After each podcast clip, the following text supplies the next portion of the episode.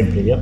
Сегодня у нас следующий выпуск э, подкаста «Мамкины урбанисты», где мы пытаемся простыми словами говорить о градостроительстве, урбанистике и всех связанных с этим вопросах. У нас сегодня гость, человек из э, Санкт-Петербурга, далеко довольно-таки от нас. Это Даниил Воронин. Ну, во-первых, он э, ведущий телеграм-канала «Вороньи мысли», через который мы его и узнали. Во-вторых, он во-вторых, он а, урбанист, магистрант второго курса Института дизайна и урбанистики ИТМО и руководитель урбанистического клуба Urban Culture, то есть ведет довольно активную такую деятельность в а, теме урбанистики, несет урбанистику в массы и э, не просто мамкин урбанист, как мы, а действительно профессионально э, занимается этим, знает э, с точки зрения научного знания, как правильно говорить об урбанистике, как правильно ею заниматься, как, э, что из себя вообще представляет урбанистика. Данил, привет. Всем привет, привет, ребят. И с нами э, наш соведущий Василий Закиев и я, Ленар Шагиев. Всем привет. Данил, во-первых, скажи, пожалуйста, а чем вообще занимаются э, в Институте дизайна и урбанистики ИТМО? Просто мне, э, я даже не знал раньше, что есть отдельное направление обучения по урбанистике у нас в России. В IT-вузе. Да, на самом деле есть где-то 4-5 вузов, где есть урбанистика. Это вышка, это высшая школа урбанистики, это отдельное подразделение. Это там РАМХИКС. И да, в ИТМО, в моем любимом вузе, есть такой институт, отдельное подразделение Института дизайна и урбанистики. Больше прицел именно на такие smart city, смарт-города, изучение с помощью там GIS-систем. Причем у нас дается как и такие какие-то базовые вещи, связанные с урбанистикой, как, например, соучаствующее проектирование, то есть это, в принципе, можно сказать, такая социология. Но также, например, у нас э, есть транспортное моделирование, которое полностью ну, в принципе, мы программировали, то есть я писал, ну, почти писал код. Ну, в принципе, я на самом деле в большей степени изначально ради этого и поступал. Мне было интересно транспортное моделирование. И как раз-таки наш вуз, он сотрудничает с ОТС Lab. У нас преподаватели из ОТС Lab. Они сами бывшие студенты. Классно. То есть это на стыке урбанистики и IT да, да, да. Ну, если в целом говорить про урбанистику, это же такая наука на стыке, на стыке экономики, градостроительства. Междисциплинарная. И поэтому там в последние, ну, наверное, лет 10 э, в урбанистику вошло и программирование, потому что сейчас, в принципе, анализ делается не где-то в поле, когда ты ходишь по территории, изучаешь, а ты делаешь это там через GIS-систему, когда выкачиваешь всю информацию. Ну и на самом деле я практиковался в, одном, в одной студии дизайна э, средового. У ребят есть целый IT-отдел, который занимается э, именно выкачиванием разной информации. То есть, например, они анализируют по выложенным фотографиям ВКонтакте популярность различных общественных мест – то есть они анализировали, насколько в этом месте, с одной стороны, много э, людей, туристов, видимо, да, а с другой стороны, насколько хочется это место фотографировать, то есть насколько оно эстетически привлекательно. Я, насколько знаю, ребята, вот эта студия, они разработали именно свою собственную программу. Ну и также у нас в институте преподаватели разрабатывают программы, то есть есть программа, которая анализирует пешеходные потоки, то есть она автоматически их составляет я слышал про эту программу. На базе карты какого-то парка, например, автоматически строятся предполагаемые маршруты, по которым люди будут ходить, для того, чтобы правильно тропинки проложить. Я видел, что вы э, ведете работу по тому, чтобы э, как-то изменить облик города, да, сделать его более комфортным, например, активность по борьбе с э, заборами. Ну, во-первых, зачем вы боретесь с заборами, да, и что, каким образом, и что уже получилось? Э, да, это моя такая первая публичная общественная кампания. Она началась с того, что я возвращался с работы, машины попали в аварию, и одна из них вылетела на тротуар, который был огражден забором, но забор, очевидно, не остановил двухтонную машину. Э, он снес этот забор, не заметив, и забор разлетелся как э, шрапнель. Благо, никто не пострадал от этого забора, но он отлетел там на метров 20-25. Вот. И ну, мне это не понравилось. Я сначала написал у себя на стене ВКонтакте, у меня вроде даже телеграм-канала тогда не было. Я написал публичное обращение к Александру Дмитриевичу Беглову, губернатору города, э, с призывом давайте ликвидировать заборы и расписал там минусы, почему это нужно. Там было изначально аргументов 6-7. То есть, ну, почему заборы это плохо? Во-первых, заборы создают видимость только безопасности, а на самом деле они отрицательно на это влияют. Люди все равно могут перелезть эти заборы, там, под ними как-то. И автомобилист, не подозревая, что сейчас кто-то может выбежать на дорогу, он едет более расслабленный. И, соответственно, если кто-то переходит в неположенном месте, для него это ну, неожиданность. Поэтому происходит... А водители говорят, что они себя чувствуют спокойнее, когда есть забор. Поэтому не надо их убирать. И как раз вот это спокойствие играет в минус Потому что люди, которые э, переходят в неположенном месте, они, получается, становятся неожиданностью и ну, в итоге происходит ДТП. Каждая вот эта секция забора стоит 5000 плюс 30% от стоимости установка этого забора плюс дальнейшее обслуживание его. То есть это просто очень дорого. Вот так вот ну, пройти по одной улице, там ну, можно собрать на хорошее благоустройство двора.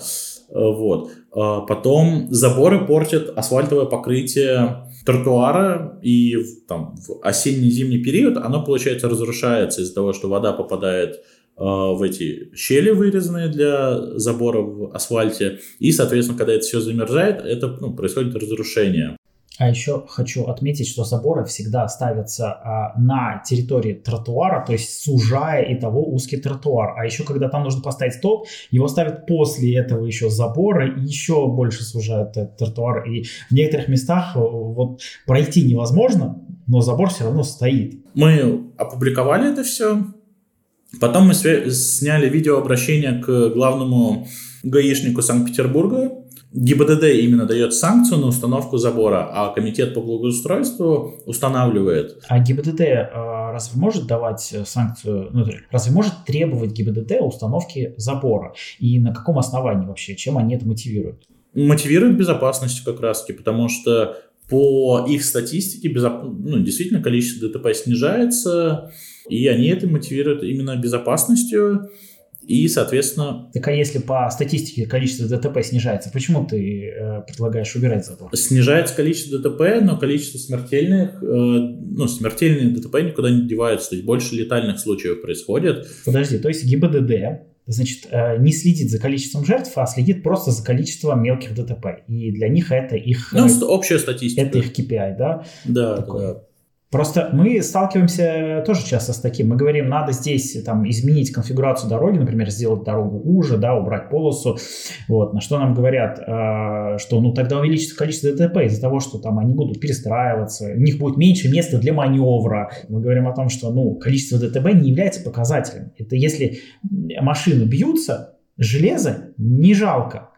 Жалко, когда они на людей наезжают, особенно на скорости. Да? И, но из-за того, что мы создаем такие меры успокоения движения, а автомобили едут медленнее, и вероятность летального исхода, вероятность э, получить серьезную травму, она сильно снижается, потому что автомобили будут ехать медленнее.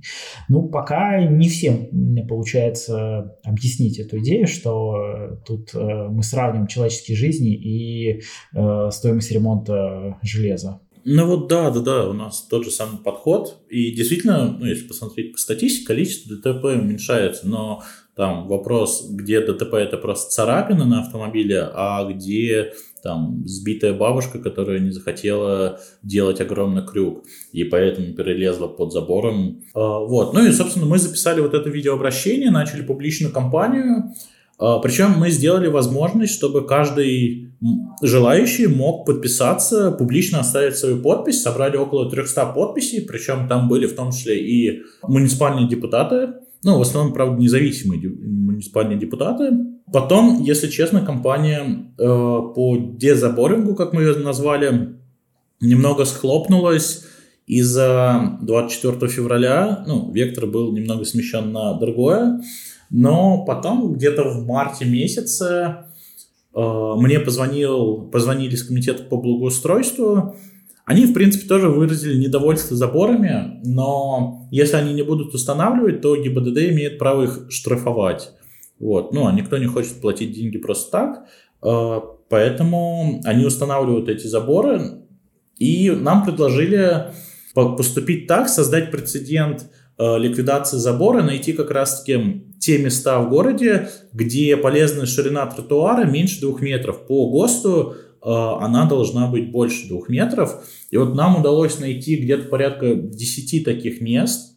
То есть э, любой наш слушатель, если где-то видит по пути ширину тротуара меньше двух метров, он может взять вот этот ГОСТ и написать куда в исполком по поводу того, что здесь не по нормам ширина тротуара.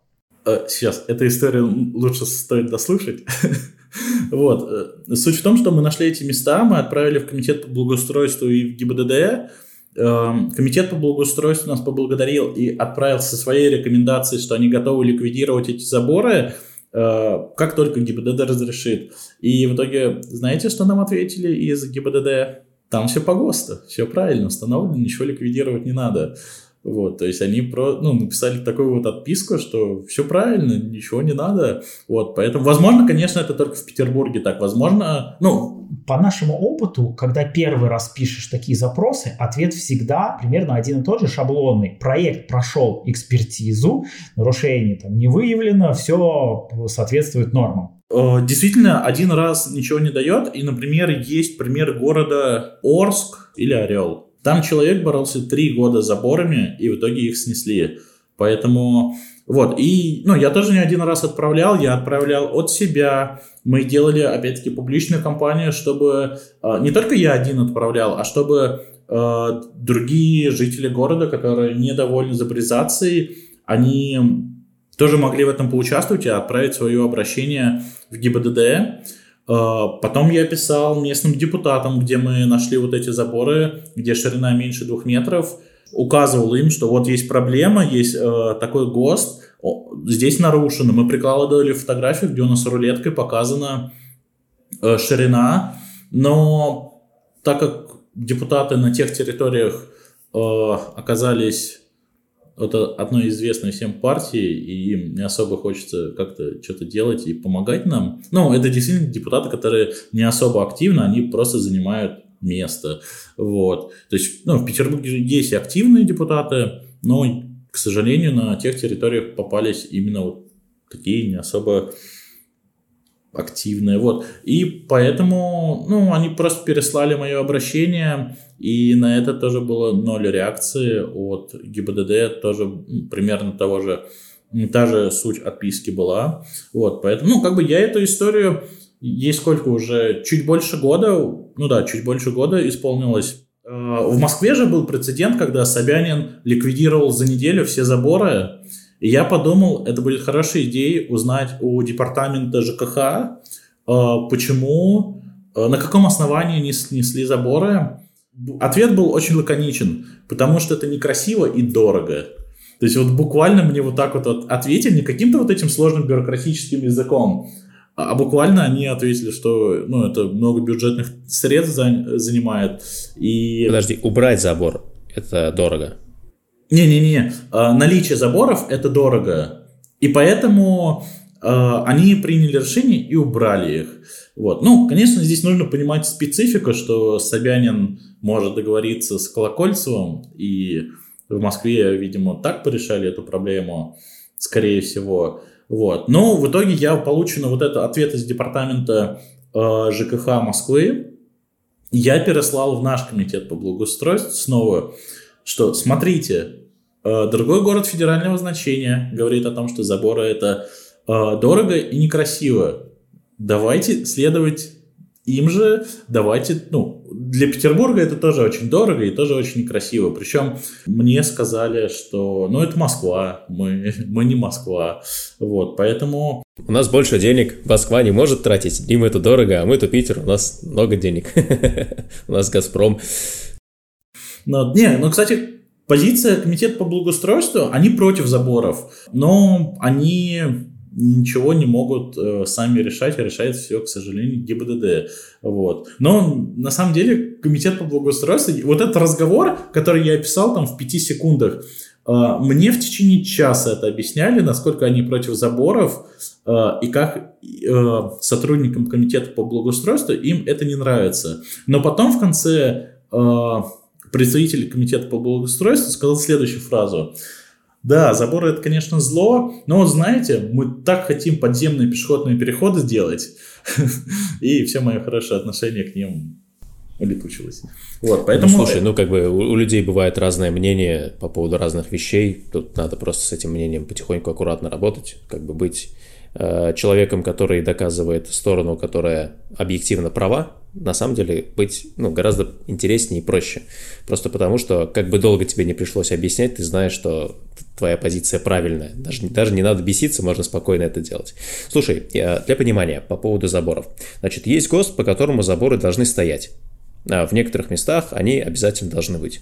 А, при этом есть ГОСТ, по которому ширина тротуара должна быть не меньше, чем какой-то, какая-то ширина.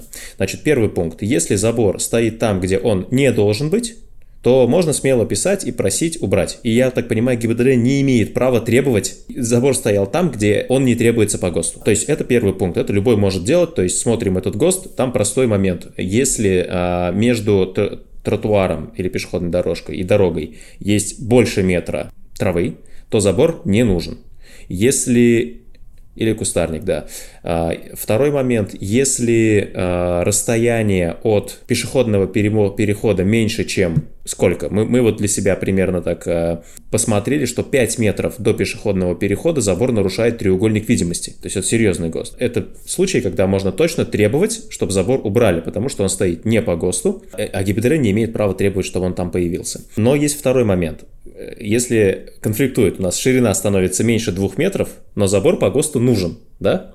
То какой ГОСТ побеждает? Шир... ГОСТ ширины тротуара или ГОСТ забора? Так нет, полезная ширина тротуара должна быть не менее двух метров, соответственно, если меньше двух метров, он ну, не нужен. Единственное, опять-таки, если там находятся различные учебные учреждения, детские школы, то там тоже э, на тротуаре должна стоять какая-то преграда, если школа выходит э, на улицу. То есть там тоже, если ширина получается меньше, то все равно устанавливают. И, кстати, еще забор не нужен там, где есть велодорожка где проложена по э, дороге велодорожка, э, там тоже не требуется забор. Вот. Но в Петербурге много мест, где есть газон, и, соответственно, забор не требуется, но его все равно устанавливают. То есть здесь, мне кажется, уже вопрос не в ГОСТах э, и их следованию или не следованию, в каких-то других плоскостях, вот так вот. То есть, видимо, ну, в общем, не связано с нормами. Вот, вот так вот я скажу,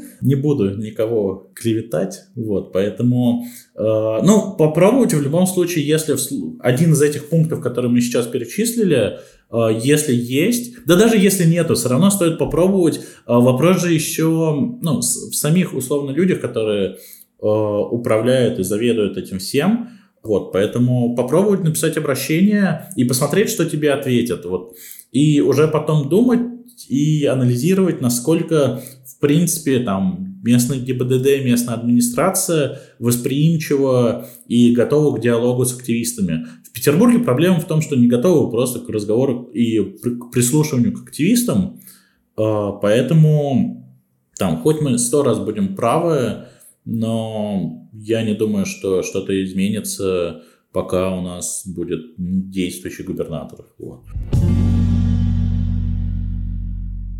Что нам нужно делать, нам и вот нашим слушателям, чтобы изменить эту ситуацию? Как ты думаешь? Во-первых, смотреть проблемы, анализировать их, отправлять эти проблемы, аргументированно отправлять, причем лучше со ссылками на исследования различные, э, и причем с исследованиями лучше российскими, э, отправлять в администрации там, города, ну и смотреть, какие ответы, создавать какое-то сообщество, то есть, ну, как-то это делать публично, э, потому что я первые, наверное, несколько лет, года два, ну, делал это просто как такой районный активист, отправлял обращения не публично, никуда не публиковал, но лучше сразу как-то там завести группу, телеграм-канал, чтобы люди могли объединяться.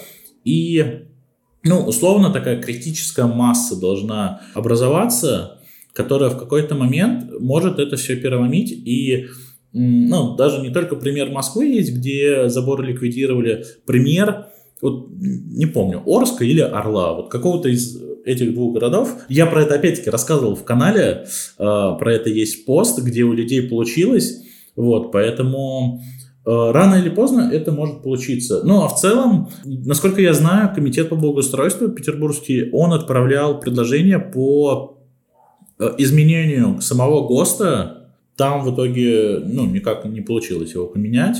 А, вот, то есть они отправлялись с предложением хотя бы в исторической застройке не ставить вот эти заборы, но ну, ничего не получилось у них. Поэтому в любом случае эффект бабочки, он рано или поздно может сработать. Ну, не нужно там бояться или думать, что там, вот я один такой городской сумасшедший, который видит эту проблему, и там борюсь с заборами. Как, как странно. Но то, что нас не, я, я слышал такую позицию от людей, ну, типа, Василий, ты нормально объясняешь, что забор не нужен, да? Действительно, забор не нужен, типа, мне казалось, типа, очевидно, что это так, и люди даже не думают, что его, что надо что-то делать, чтобы он пропал.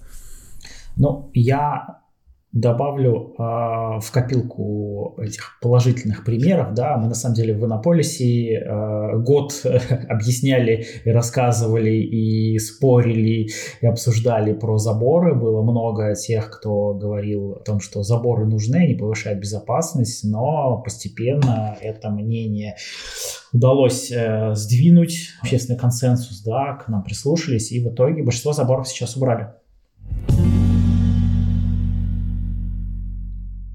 Да, и мы больше работали через комьюнити. То есть мы больше работали через комьюнити. Идея в чем? Руководство города или любого округа, а, оно принимает решение с оглядкой на людей.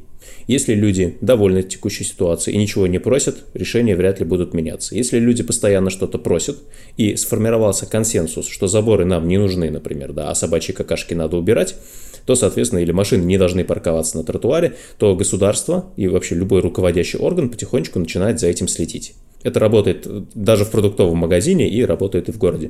То есть стараться, может быть, там работать с комьюнити. Я так понимаю, ты как раз очень много с комьюнити работаешь. Мы видели, кроме твоего канала «Вороньи мысли», да, где много там про урбанистику, но расскажи, пожалуйста, про что ты вообще там пишешь и кому стоит туда подписаться. Еще канал студенческий, скорее, как канал студенческого клуба, да. Что в этом клубе происходит э, и зачем туда подписываться?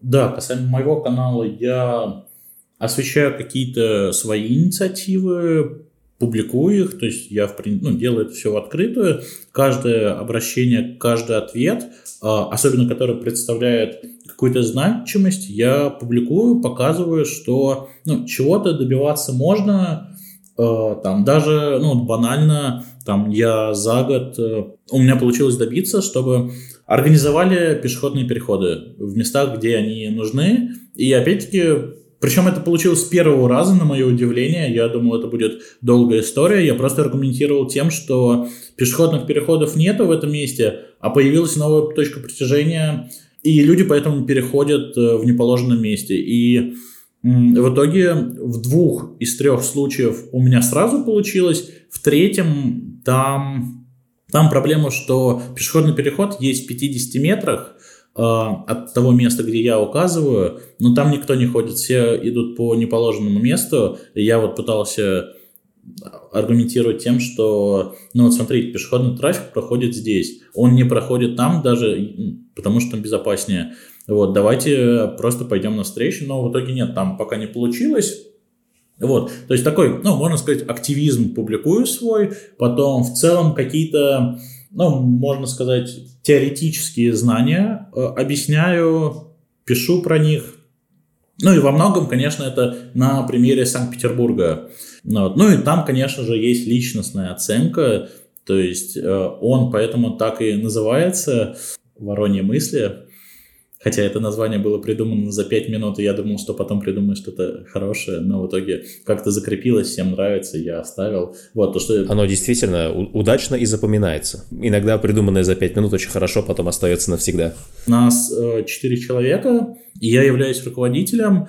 Э, мы здесь уже больше больше даем теоретической и такой научной составляющей, то есть научные статьи какие-то публикуем, переводим э, и стараемся без именно личностной оценки. И тут уже мы не ограничиваемся Санкт-Петербургом. Э, многие там статьи про какие-то западные города, западные примеры. Плюс мы там публикуем различные, так как это студенческий все-таки э, канал, э, мы помогаем студентам в различных опросах, потому что проблема на самом деле многих, когда ты делаешь какое-то исследование, получить достаточное количество ответов. И не у всех есть там телеграм-каналы, различные теории урбанистики, как, например, рыночная урбанистика, потому что ну, есть такое поверье, что в основном все урбанисты – это э, люди левых взглядов. Вот. А я например, у меня другие, у меня, например, право, я там себя к неолибералам отношу.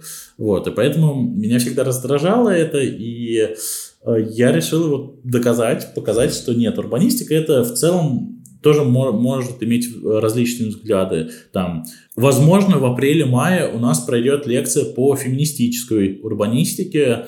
Мы пригласим э, Анастасию Красильникову, э, одного из таких лидеров в России по этой теме, э, чтобы она рассказала. Но есть также э, не медийные, например, персоны, вот, которых, ну, про которых я знаю, я знаю, что они могут интересно рассказать, вот, я их приглашаю. Это, наверное, два типа приглашенных гостей. Медийные нужны для того, чтобы больше людей начало приходить на лекции, подписалось на канал и заинтересовалось, а не медийные нужны для того, чтобы те, кто ходит, получили какую-то более глубокую такую информацию.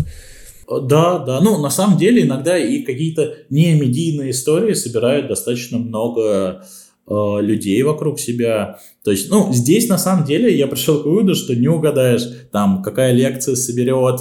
Э, вот наш рекорд мы собрали 53 человека на офлайн лекцию в субботу вечером.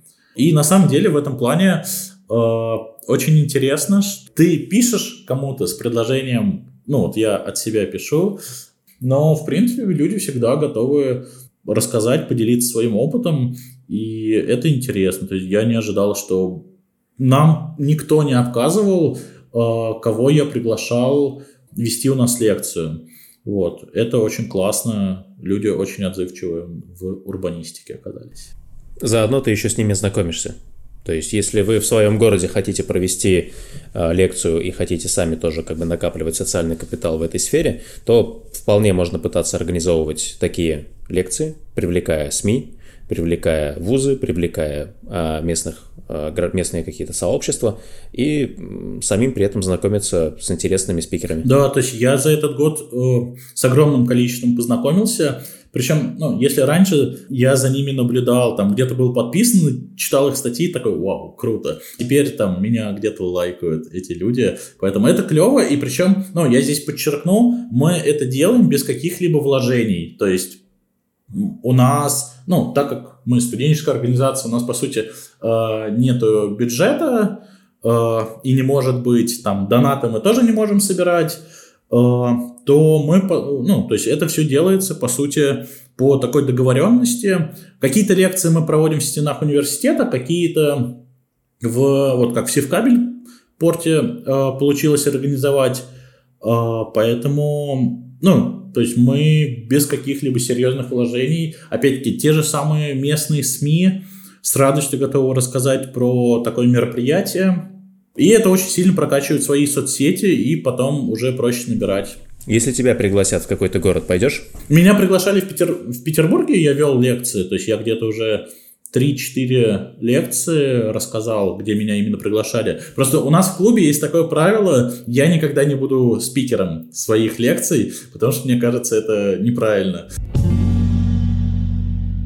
Слушай, мы хотим, чтобы наш подкаст был не только интересным, но и полезным. Ты сказал пару новых слов, что урбанистика бывает разная, и упомянул, что вот есть рыночная урбанистика, еще есть фем-урбанистика. А можешь пояснить э, немного, рассказать, что это такое? А, да, рыночная урбанистика – это способ взаимодействия среды, когда э, запрос идет условно снизу, и это решается э, не каким-то навязыванием города каких-то методов, а к этому приходят сами люди, что это необходимо. То есть, условно, парковки необходим, и поэтому вводят платную парковку, а не сверху э, происходит там навязывание города. Плюс это в целом про, ну, от слова рыночный, рынок, конкуренция. Должна происходить какая-то э, конкуренция между, например, перевозчиками э, там, общественного транспорта, и, например, это компания-перевозчик не государственная, а частная, которая э, борется за контракты, вот, то есть улучшает э, качество обслуживания. А, ну, если вот вкратце вот так, э, феминистическая урбанистика в целом это про то, что город должен быть удобен и для женщин, для девушек. А разве есть какая-то разница? То есть, казалось бы, люди и люди. Твоя мама с коляской может рассказать, как некомфортно передвигаться по городу с коляской. Либо, например, отсутствие детских комнат, э, где можно перепеленать ребенка. Плюс вопрос какой-то личной безопасности, что есть некоторые места даже и в Петербурге, где темно, и девушка может себя чувствовать некомфортно ночью. Я думаю, люди здесь немножечко против того, чтобы излишне концентрироваться на каких-то вопросах, например, на вопросах там, проблем женских, имея в виду, что вообще-то типа проблемы есть у всех. Но фишка в том, что реша, ну, решая какие-то конкретные проблемы, например, проблемы велосипедистов, проблемы маломобильных групп населения, да, то есть а, проблемы женщин, проблемы детей, в итоге мы через эти точечные улучшения улучшаем город в целом. И если есть какая-то тема, которая может завлечь больше людей, например, привлечь в какую-то гражданскую актив... Э, урбанистику женщин, то это стоит использовать. Или привлечь людей, которые беспокоятся за детей. Там вот, например, мое включение вообще в эту урбанистику, оно произошло потому, что я забеспокоился, а как мои дети проживут свои там, годы, а, как они смогут безопасно достигать школы и возвращаться обратно. Это было для меня триггером, через который я начал размышлять, а почему здесь стоит забор? А не будет ли такого, что ребенка из-за этого забора не увидят и собьют, когда он выйдет на пешеходный переход и так далее, и так далее. Если кого-то э, увлекает тема помощи женщинам, решения проблем, а там действительно есть одно дело, когда я сильный мужчина, тащу коляску, да, и совершенно другое, и другие возможности у человека, который на 30% в среднем статистически легче и слабее меня. Проблема в том, что лица, принимающие решения, действительно часто смотрят из своей картины мира, да, и, ну, вот пример, который мы вчера обсуждали, когда велопарковка стоит э,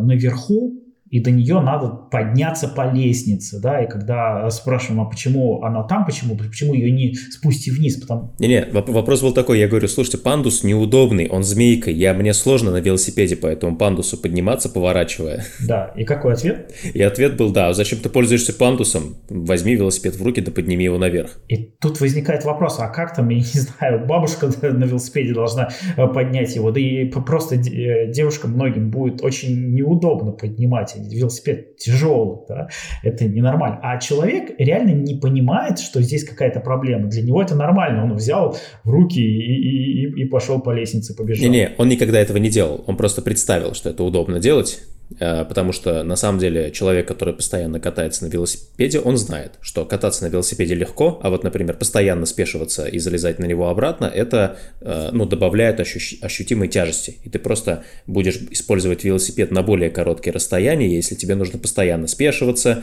тем более поднимать его на руки и так далее. Катиться легко, а все остальное сложнее и ухудшает э, практику использования.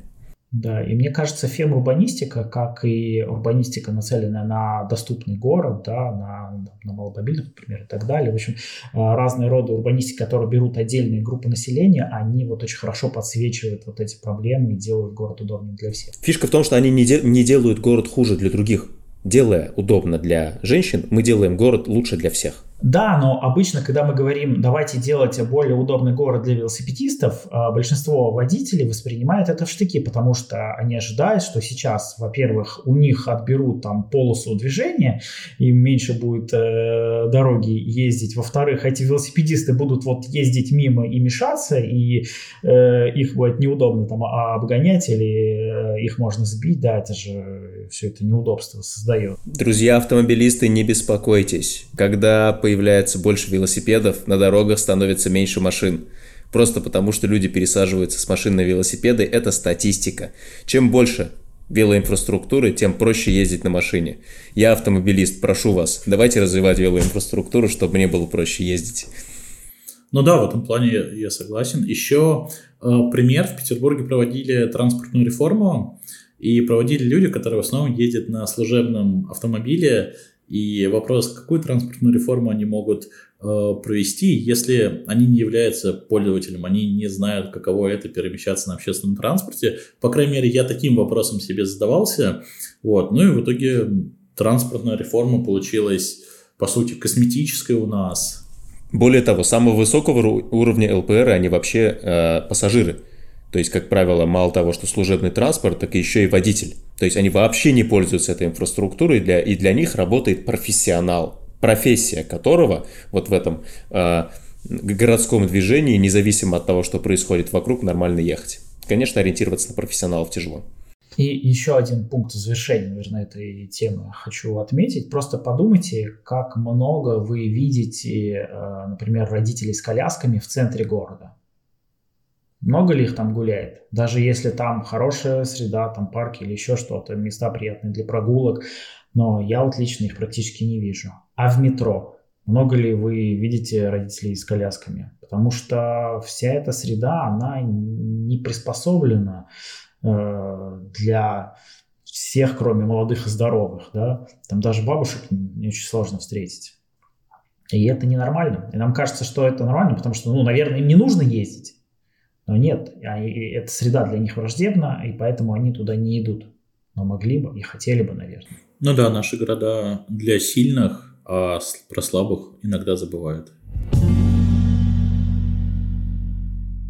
Я видел у тебя посты про высотки. Тоже такая э, острая тема, я бы сказал, очень много споров вызывает, и есть разные мнения на этот счет. Скажи, пожалуйста, что ты думаешь про высотки в городах? Я не против высоток как такой районной доминанты, то есть если это одно здание, но в среднем, конечно, должна быть среднеэтажная застройка, то есть это где-то 5-9 этажей, и еще большой вопрос. Высотки у нас в основном именно такими точками, э, свечками когда на большой территории ставят несколько высоток, по нормам инсоляции они находятся далеко друг от друга, у них нет какого-то своего обособленного двора. Вот. И здесь проблема именно в типе застройки, то есть э, не микрорайонный должен быть, а квартальный. Есть множество исследований, что э, плюс-минус количество квадратов сохранится. Просто это будет более компактный город, где может развиваться бизнес, где будут свои обособленные территории, э, ну, дворы я имею в виду, вот, где можно наладить общественный транспорт, вот, то есть такой город будет более комфортным. Среднеэтажная застройка это что? Это человеческий масштаб, чтобы э, условно с самого верхнего этажа этого здания можно было разглядеть человека, увидеть. Если в таком районе будет какая-то такая городская доминанта, там, 25-этажное здание, потому что есть люди, я вполне верю, которые там хотят жить на э, каком-нибудь высоком 20, 25 этаже. Вот, поэтому я вполне верю, но не все такие люди, вот, поэтому для таких людей можно какую-нибудь одну высотку построить. То есть урбанисты не против э, высоких зданий, они против такой микрорайонной застройки, которая ну, у нее на самом деле много и экономических минусов, которые не позволяют нормально содержать территорию. То есть, но при этом девелоперам деш, действительно дешевле строить именно вот таки, такого типа здания. Но здесь как раз-таки постепенно приходит понимание, что вот эти новые районы, где средние этажные здания 20 этажей, они ну, не совсем комфортное жилье, не то место, где хотел бы жить э, человек. Вот. И поэтому действительно понемногу меняется. И сами застройщики меняют подход к своему строительству. То есть, ну, я думаю, все слышали там про нашу Мурина, Девяткина. Вот, поэтому, если меня, не знаю, будете вы спрашивать, ребят, что с этим делать, я отвечу, я не знаю. То есть, по сути, проблема этого жилья, в отличие, например, от э, Запада. В Западе, на Западе такое жилье строили социальное, то есть оно принадлежало государству.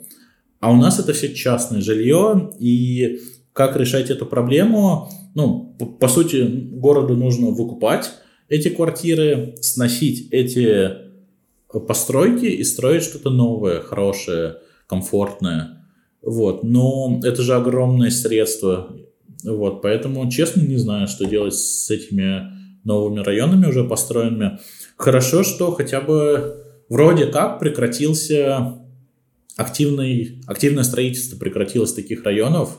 То есть и постепенно все-таки приходит к квартальному типу. Ну слушай, вот, например, в разных юго-восточных Азиях вполне себе новые районы строят также, и их вполне себе можно сделать э, гораздо более уютными и качественными. Это, понятно, не, не сравнится там с квартальной застройкой, с малоэтажной застройкой по, по, по уюту, но типа довести качество подобного жилья за счет инфраструктуры вокруг, за счет сообщества и прочего до уровня, когда там приятно находиться, не стыдно и вообще в целом нормально, вполне возможно. То есть не, не стоит воспринимать такие районы как некую дыру, где невозможно добиться чего-то хорошего.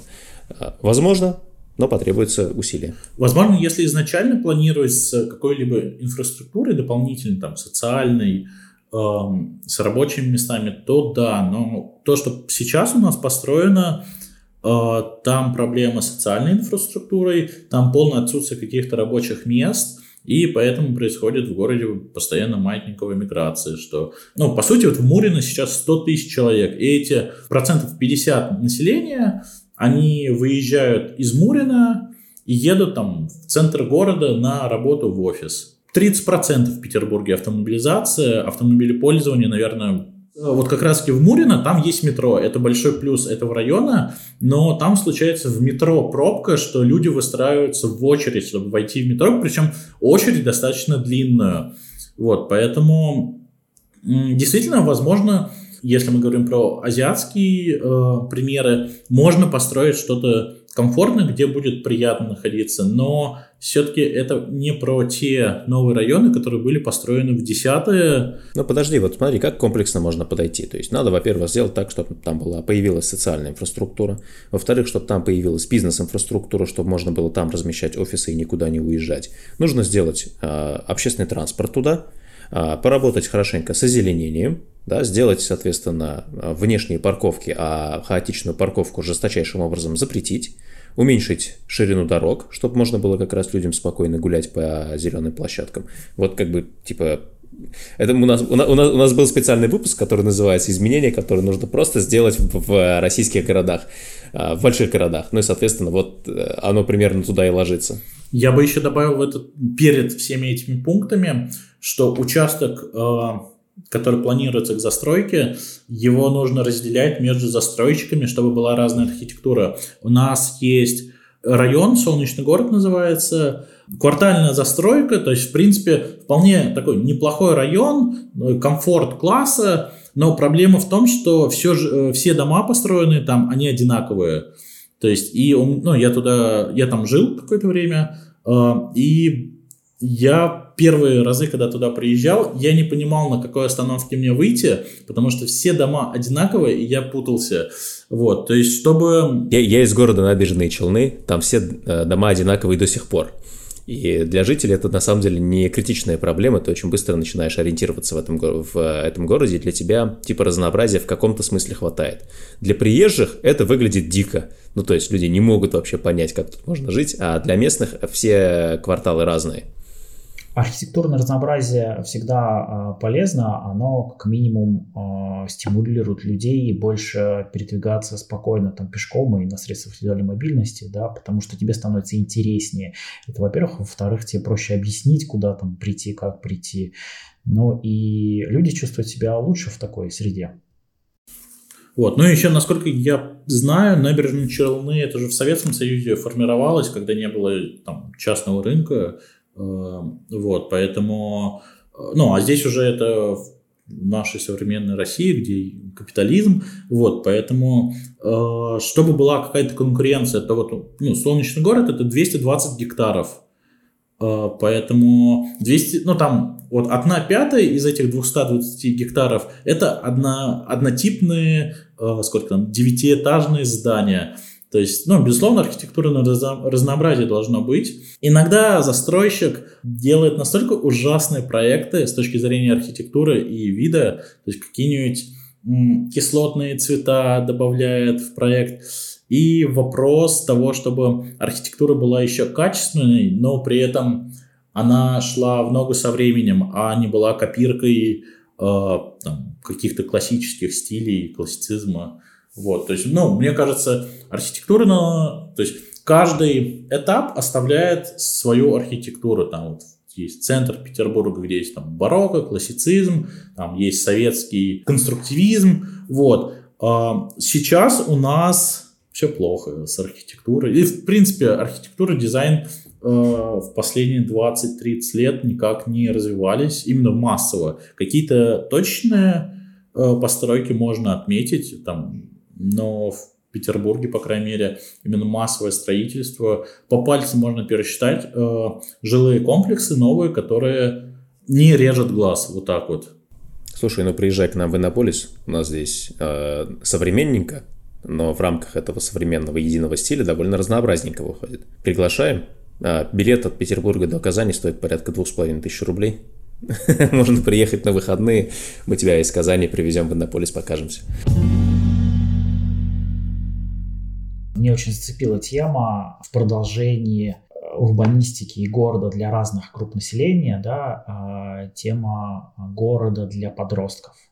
Сейчас это, ну, как мне кажется, большая боль бич городов, потому что ну, как-то люди взрослые, серьезные закрывают глаза на проблемы подростков, да, кажется, что если их не видно на улицах, то их как будто и нет, а вот эти какие-то всплески там, когда они вдруг себя в чем-то проявляют, э, кажется, что это родители не доглядели, вот родители виноваты, что не смотрят за своими детьми.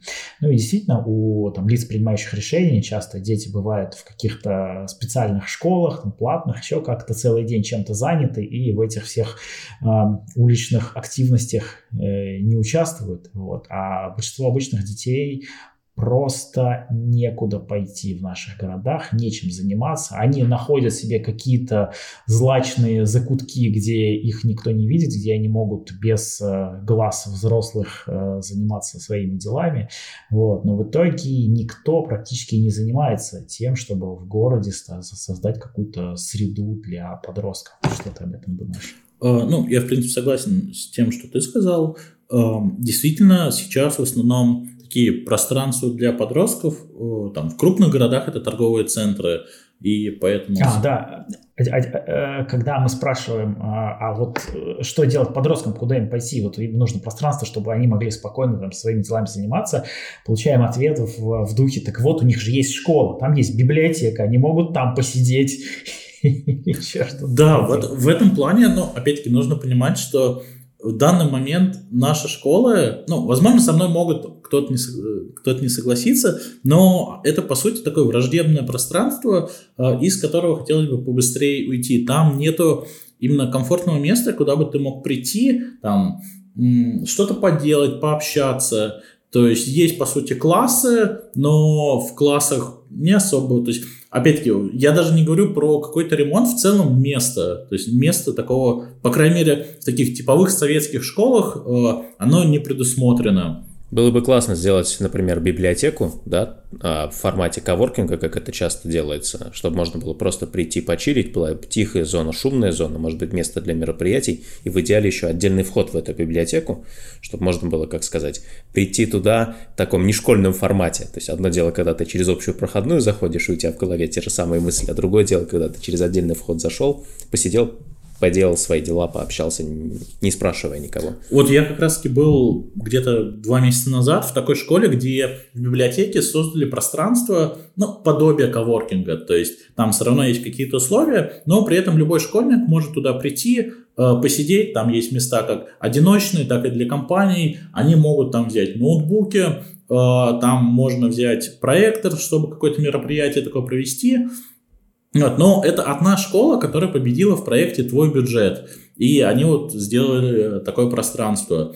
Э, в Петербурге много школ. И получается, куда еще могут подростки идти? почему-то многие там, архитекторы, проектировщики считают, что у нас все подростки спортсмены, все любят спорт, там, стадионы, воркаут-зоны, и, ну, нет, не все, то есть, да, там, наверное, какая-то часть мальчиков действительно пойдет в футбол пинать мяч, но, по сути, оставшиеся части куда идти, особенно зимой. То есть еще летом, ладно, можно на улице погулять, хорошая погода.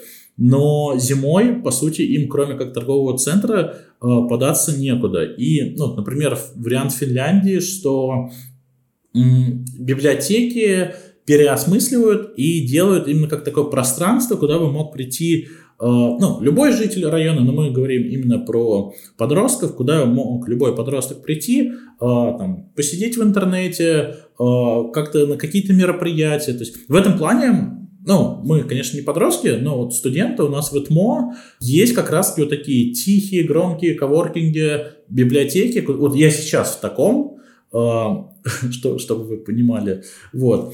То, что мы можем сюда абсолютно в любое время прийти, он работает 24 на 7, здесь есть интернет, есть места, да, кофемашина вон стоит, вот. Но коворкинг это все-таки немного другая история, это для взрослых в том плане, что э, на коворкинг нужны деньги. У большинства подростков э, нет возможности платить ежедневно за коворкинг. Так нет, смотри, э, ну, в тех же самых, у нас же есть там государственные библиотеки, э, если там создать такое пространство, это место, которое содержится на налоги, то есть, по сути, там все скидываются на него, и поэтому его можно организовать э, бесплатно. Есть... Э, в Казани библиотеки уже начали переделывать в подобный формат, начиная как с центральной библиотеки, так и небольшие мелкие тоже. Ленар, кстати, Люди ходят, и в Москве тоже. Казань все-таки это очень прогрессивный регион.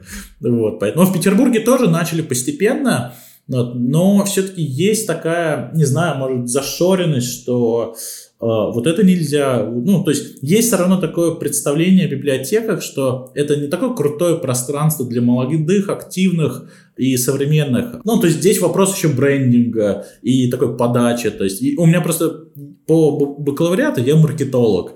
И вопрос именно брендинга, как-то переосмысления и донесения этой информации до тех же самых школьников – подростков, студентов. Вот, это тоже важно. Но да, то есть я согласен, есть уже места, куда можно просто прийти. Это именно бесплатные места, а не платные рабочие коворкинги. Вот, где можно провести время, вот. И это такая действительно альтернатива. Ну и плюс еще, наверное, э, важно говорить про уличное общественное пространство, но по сути зон для подростков очень... То есть есть детские площадки там до 12 лет, там, ну, до 14, а вот с 14 и там условно до 20 у тебя по сути ну, нету места про тебя забыли, вот, поэтому это проблема, и, например, когда мы там какие-то проекты делаем, предлагаем и мне кажется, каждый может вспомнить, что действительно ему некуда было, если он не занимался нигде в секции, там, не любил спорт, э, мало места, кроме дома там, и торгового центра, куда он мог пойти, посидеть, э, там, ну, выйти с друзьями. Вот, поэтому это действительно проблема. А что, а, а что, например, конкретно вы добавляете в проект? Смотри, мы делали проект преображения территории Доконевского и сам Доконевский, э, Дом культуры Невский. Э, сейчас это заброшенное здание. Ну, сам Доконевский мы, в принципе, э, предлагали из такой площадки, где, ну, сейчас там просто разруха, сделать различные, ну, что вот интересно сейчас нынешней молодежи, сделать различные комнаты по интересам, там, подкаст-студии, там, ну, даже те же самые какие-нибудь э, зоны ну, что-нибудь такое, вот, то есть э, те же самые коворкинги, где, куда можно было прийти, э, опять-таки, так как то ДК принадлежит э, городу, предполагалось бесплатно, а экономика проекта работала бы, то есть мы размещали на первых этажах бизнес, э, там разные. Когда ты молод, ну, там, мне, мне кажется, многие пробовали э, как-то вот, ну, моего возраста какой-то блог вести там. Вот я, я, я могу сказать, э, у меня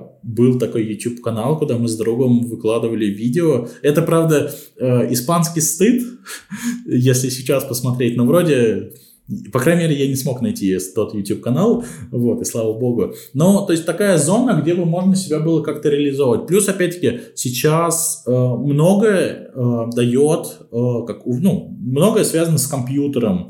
То есть, и, условно, наличие Wi-Fi и место, где ты можешь присесть, там, на удобный какой-нибудь пуфик, это уже, в принципе, э, ну, как вариант проведения времени. То есть, вот, поэтому ну, какие-то такие штуки. От себя добавлю пример, когда у нас в Татарстане в одном из райцентров э, инициативные ребята сделали такой проект, что договорились с местным э, муниципалитетом, получается, о выделении пространства в местном ДК, собрали активных школьников, они сами там на штурмиле придумали, как должно выглядеть пространство, в котором они хотели бы находиться вот после школы, получили э, небольшой бюджет от муниципалитета, это все а, обставили, организовали, и сами школьники, значит, этим пространством а, руководили, придумывали, какие там мероприятия будут, сами контролировали как-то порядок, вот, и такой очень интересный эксперимент, и вполне успешно он там несколько лет работал, не знаю, как сейчас, просто можно тоже делать. И еще один пример, вот у нас есть большая программа «Парки и скверы э, Татарстана э, в каждом районе сделали очень классные парки, действительно хорошо проработали и очень хорошо подключали именно в партиципаторное участие жителей и в том числе делали отдельные воркшопы именно со школьниками. И школьники придумывали, какие там пространства должны быть, чтобы им там хотелось находиться чего бы они хотели от этих мест, как они там планируют проводить время. Вот, и очень интересные э, результаты этого всего мы видим. И причем, в отличие от взрослых, например, у подростков э, у них не такая большая насмотренность, но у них еще работает фантазия, и иногда они действительно очень интересные различные штуки выдают. Это, возможно, даже не будет очень реалистично, но это будет очень классно, и уже наша проблема как таких проектировщиков, что как э, обыграть это и реализовать их идею? Я думаю, э, нам пора уже завершать. Мы много о чем поговорили, было интересно. Наш канал, он про урбанистику максимально простыми словами и навсегда так и останется. Мы будем всегда стараться максимально просто про это говорить. Подписывайтесь на всех популярных платформах. Мы есть на Apple, Music, VK, YouTube, везде. На YouTube иногда выходит видео, но в основном это аудиоформат.